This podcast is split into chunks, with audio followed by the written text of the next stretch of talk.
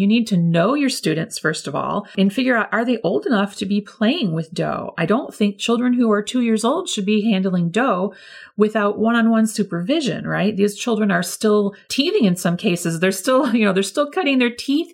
They're still learning how the whole world works. And so why wouldn't they put it in their mouth? So let's be mindful of the ages and the ability levels of our students. And if they're the types of children who are still mouthing things, who are still tasting things in their environment, then maybe Play Doh is not the right choice for you. You're listening to Elevating Early Childhood, where we believe in leveling the playing field and bridging the gap between the world of preschool, pre K, and K 12 education. I'm your host, Vanessa Levin, and I went from a pre K teacher of 20 years to a passionate advocate for high quality early childhood education. I truly believe that the work you do, yes, you as an early childhood professional, is absolutely crucial, not just for your students, but society as a whole. I believe that you deserve to have the tools and training that you need to do your job well so you can really embody your role as a professional educator and your students can achieve their true potential. Listen in each week as I bring you real conversations with me and other early childhood teachers and experts, where our mission is to guide you on your journey to becoming the most well equipped and highly trained professional educator you can possibly be. All while helping you teach smarter, not harder, so you can live more. And there might even be a little humor thrown in here and there just to keep things light and fun. If you'd like to get started upping your early literacy game today, check out my book, Teach Smarter Literacy Strategies for Early Childhood Teachers on Amazon. Listen, every early childhood teacher out there knows that there's that one magical thing you can offer your preschoolers that will keep them engaged and on task for longer than just a few minutes. It's that thing that kids love and that teachers and parents may have a love hate relationship with. It can be messy and it may even cause you headaches, but you still put it out because you know how much your kids love it. And that thing, my friends, is Play Doh. In today's episode of Elevating Early Childhood, I'll be sharing my top five Play Doh tools you can't live without, as well as my best tips and my number one favorite Play Doh recipe. So, first things first, let's talk about the area you have for Play Doh in your classroom or home. And there are a number of different ways that you can set up and organize this area. Some are more effective than others.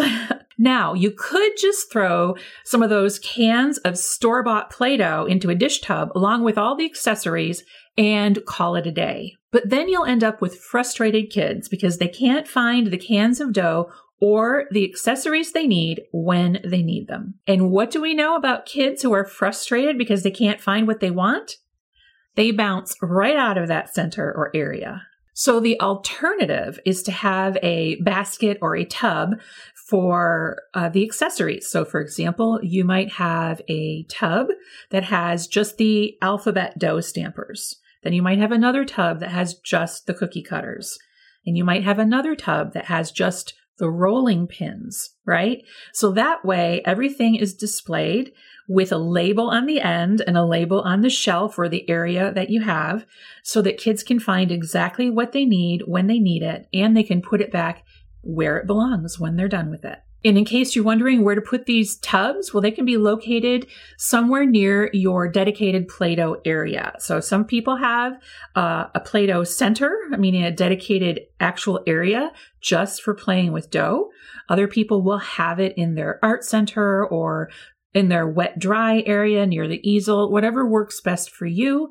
But finding a place for those things will really help increase engagement and time on task in the Play Doh area. Now, personally, I prefer to use a countertop in the classroom if available. I know not everyone has that scenario. I was lucky to have that situation a couple of different times throughout my career. And I just noticed, based on the times when I only had tables, that it really helped increase student engagement to have students standing at a low counter, one that they can reach easily, right?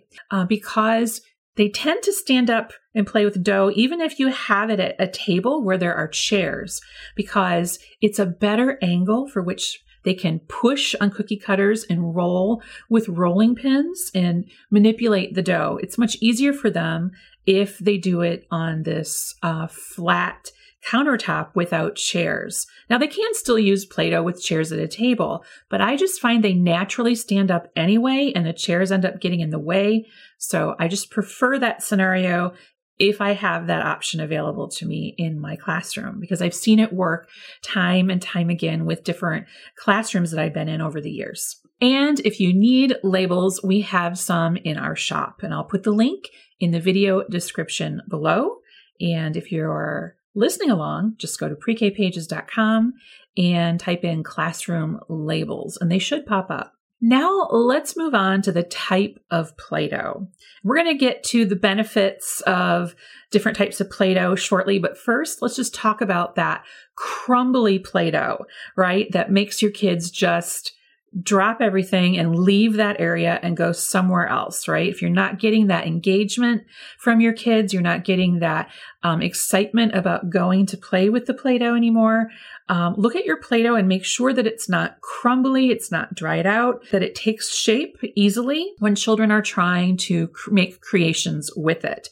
So one of the ways that I combat that is by making my own dough. So I created this uh, printable Play-Doh recipe for you that you can print out uh, on the blog at Pre-K Pages. And this way you can have my foolproof um, Play-Doh recipe that you can use to make your own Play-Doh at home or send it home with parents. If you have um, involved parents, send the recipe home and have them make it and send it to school. And we'll talk about troubleshooting tips for making Play-Doh in a bit, but this freebie will be linked if you're watching along in the show notes below or go to prekpages.com and type homemade Play-Doh recipe into the search box. I printed it out on black and white because I'm cheap with my ink. Even though I have an instant ink subscription, you can't take a teacher out of the classroom.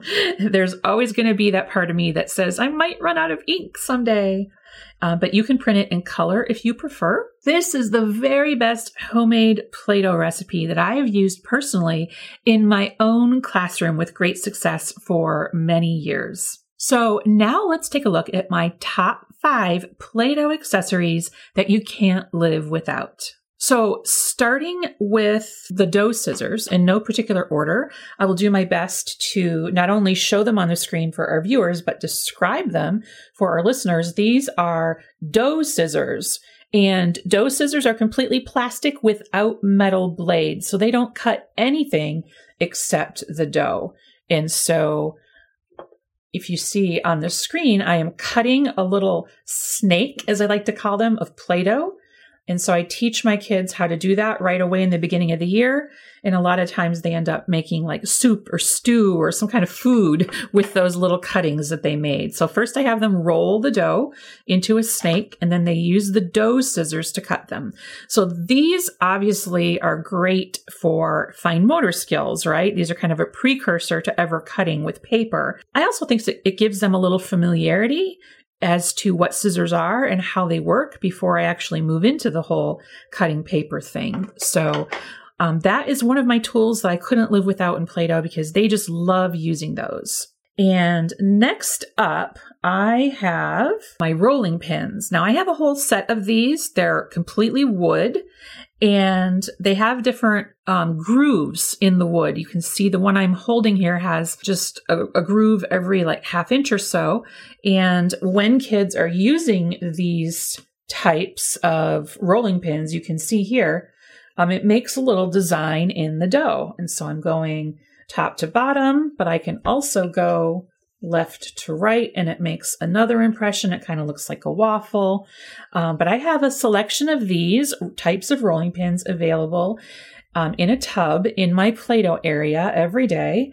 And in my fine motor episode, we talked about how rolling pins like this actually exercises the palmar arch in their hands, which is a fine motor skill. So this next thing is probably a no brainer for a lot of you, and that is cookie cutters, right? No Play Doh center would be complete without cookie cutters. So obviously they're going to roll the dough, and that's an excuse to use the rolling pin, right? And then they can stick the cookie cutters in and make the shapes and, of course, push the shapes out. That's a given. That's a no brainer, right? Um, but one thing I like to do to increase engagement is I have a few uh, cookie cutters, you know, just one tub of basic cookie cutters out all year, and that stays the same. But for every different unit of study that we do, I get out specific cookie cutters for that theme. So, for example, winter theme, I would get out the snowman, right? Um, so I have certain ones that only come out at certain times of the year. And then I just highlight them. The week that I put them out, I'll say, oh, and we have some snowman cookie cutters at the in the Play-Doh area this week. Um, this is a car. I might keep this one out all year, but any that pertain to certain times of the year, seasons or holidays or whatever, or themes, I will put them out and then just highlight them to the children. And you would, wouldn't believe how all of a sudden the Play Doh Center has become the most popular once again. Next up, we have Play Doh stampers. So Play Doh stampers are one of the things that I could not live without in my preschool classroom. This particular set obviously is from Lakeshore Learning here in the States. And all you do, the kids grab it by the handle, push it into the dough, right? and then it makes an impression. And so, what I like to have them do is um, stamp their names, stamp names of their friends, things like that. And so, I have these in a bin. Um, they do make a kind of a, a, stand for them, but it's extremely pricey. It costs more than the dough. Uh, but these are my favorite. Now, other companies have started making similar versions. Colorations now has a set that's very comparable with much shorter handles. The only downside to these is they do make a lot of noise when kids are digging for the one they want, which is why a sorter is always helpful. We have a link in the show notes to these if you're watching along and type Play-Doh center into the search box at pre-K pages if you want to see the blog post with all these links in it. So next up, we have just some basic dough tools. Uh, I like to call this one the roller. and obviously it just rolls things flat. It's kind of like a paint roller. And so I call it a dough roller instead of a rolling pin. This is a pizza cutter because we know that all young children like to make pizza when they're in the Play Doh Center. And so this little gadget here is just a pizza wheel or a dough cutter, if you will. And they can make um, pizza and cut things. They love this. And this um, tool here that I'm holding in my hand is a back tool that I got at the Dollar Tree. And I don't know exactly what it's called. It's purple and it has this little, um, it's just like the roller, looks like a steamroller, right? only they ha- it has little bumps on the rolling part and when you put it in play-doh it makes these really cool like like you're aerating the grass right? Little holes all over. They absolutely love this one. It was only a buck so you can get a couple of them. Uh, and it's in there probably in their personal care area. So that's the back roller from the Dollar Tree, and then just general dough, dough tools from any type of dough, dough tool set. Say that three times fast or five times fast. And then we've got the little roller that looks like a steam roller here. Next up are dough extruders. And if you haven't heard of these babies, you are missing out. You put a little blob of Play Doh inside and then you push down the plunger. It's like a thing you give people shots with. And then you just push. So think of the Play Doh barbershop, right? When you push on the head of the guy in the barber's chair, this is exactly what these do. And so I usually try to get my kids to cut it with the dough scissors after this. They they like to make hair for creations, octopus, whatever it is. Um, but dough extruders, and we have a link to all of these things that I've just talked about, my top five, um, in the show notes for those of you watching along as well. And one other thing I forgot to show you um, in my Play Doh tray that I have here are these bunny ears. And so, those of you who um, dye eggs for the holiday Easter, you might recognize these. And these are basically um, like the dough scissors, only there for grasping an egg, right? They come free with the egg dyeing kits, and I have a bunch left over. So, one of the things I have my kids do is make balls. Because again, rolling a ball, as I talked about in my fine motor episode, is great for those palmar arches as well. Um, but they make balls and they transfer them into like meatball soup or when they're cooking or whatever with the dough. And so they love these. Again, these are basically um, the same design as the dough scissors, only they have like spoons at the end instead of a cutting tool. So they make balls and they stack them up and make soup and things like that. So these are all my basic tools, but I did want to mention the Play-Doh trays. Remember, we were talking about um, organizing things in tubs, but if you are short on space, you can have some of your Play-Doh things arranged like this on a chip and dip tray. That's basically what this is. These come from the Dollar Tree. They change their colors seasonally, um, but they pretty much always have some in various colors. I have them in like every color. But you can just change out the dough that you keep in the center here. That's where the dip would go in the dip tray, right? And so you can put a big ball of dough there, or you can put little balls, whatever you prefer. And then um, just arrange everything around the end. And then this, can go in the top of a tall cabinet or some kind of countertop that you have. Um, so you don't need like any bins or anything like that. And next up, I wanted to show you some of the accessories that I sometimes put out, almost like toppings on ice cream, right?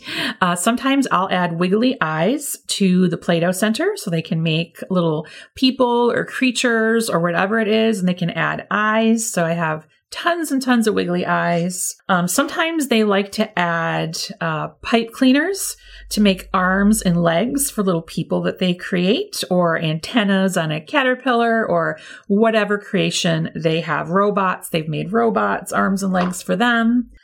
And of course, craft sticks. These are always great um, when you're using Play Doh because kids can create fences and they can create playgrounds and all sorts of things using the popsicle sticks or craft sticks. These just happen to be colored, but I would probably prefer to use these uncolored ones with this because you never know how this ink on the colored craft sticks is going to react with the dough.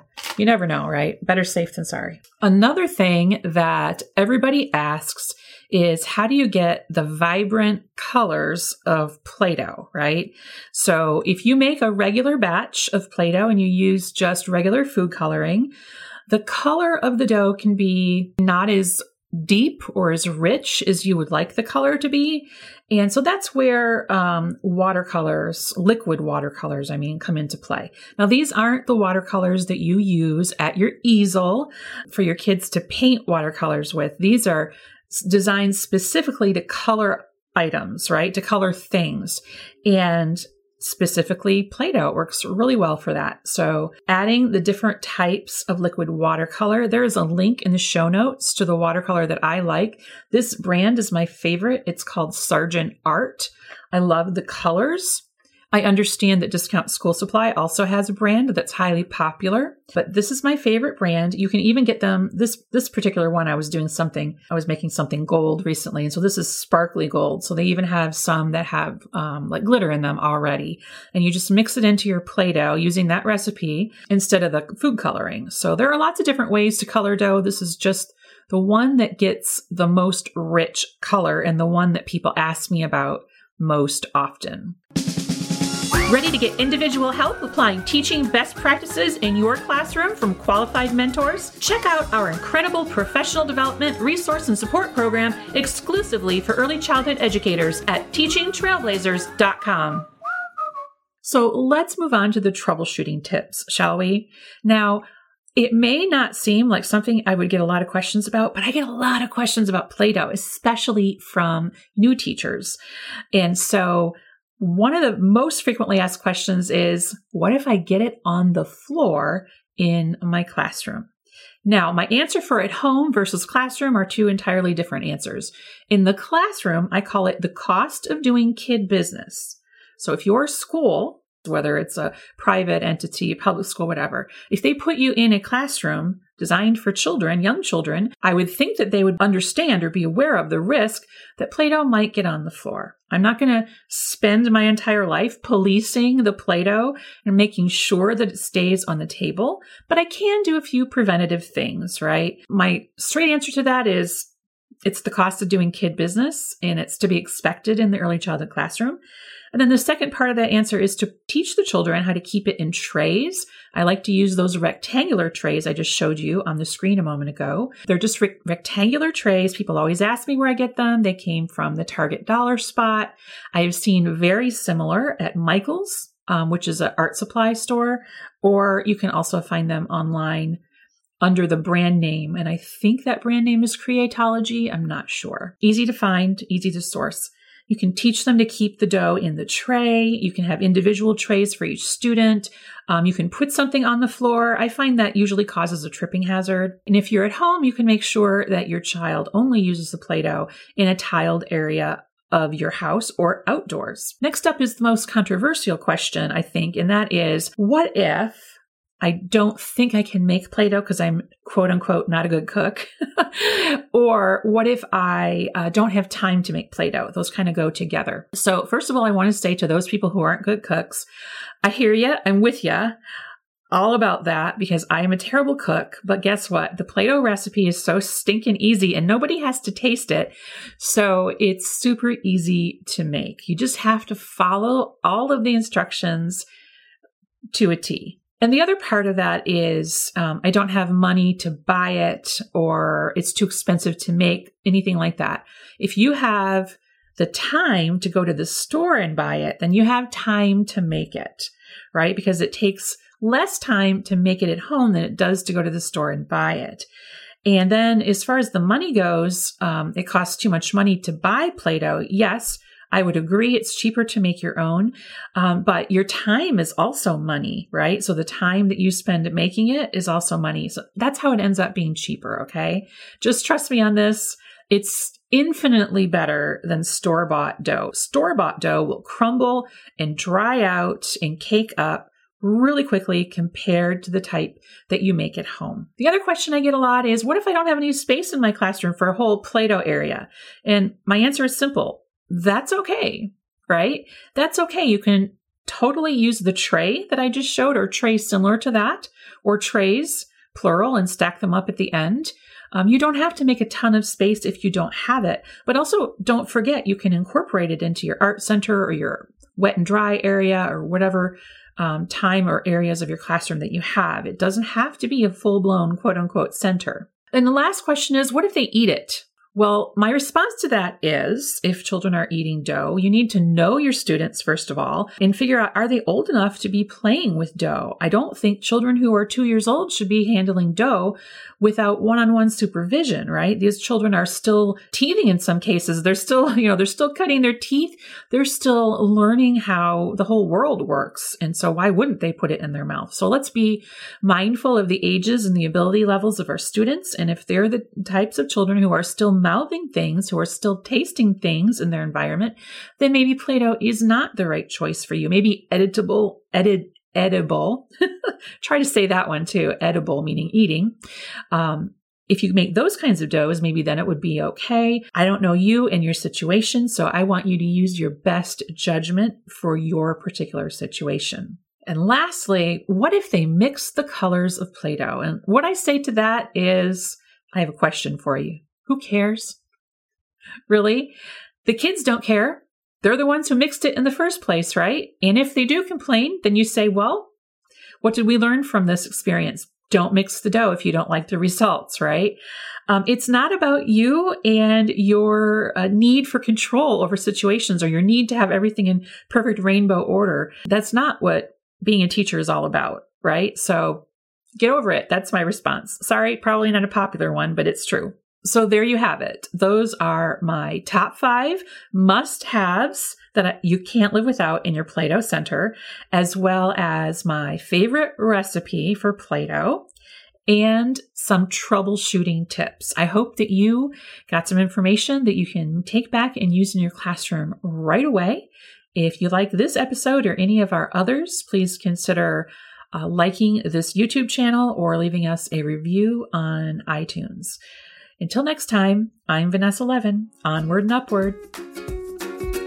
If you love what you've learned in this episode, you've got to come check out the Teaching Trailblazers program. Teaching Trailblazers is the place for teachers like you to get the professional development, resources, and support you need to thrive. It's where you can learn relevant, life changing best practices with professional development created specifically around the challenges early childhood teachers face. It's where you can get access to a complete research based pre K curriculum that you can use to supplement your existing curricula or use on its own to get 100% of your students kindergarten ready by the end of the year. And it's where you can hang out and connect over all things early childhood with other teachers just like you and me. It's my favorite place on earth and it will rock your teacher world, I guarantee it. Come join us at teachingtrailblazers.com to get more information and apply. That's teachingtrailblazers.com. I can't wait to see you there.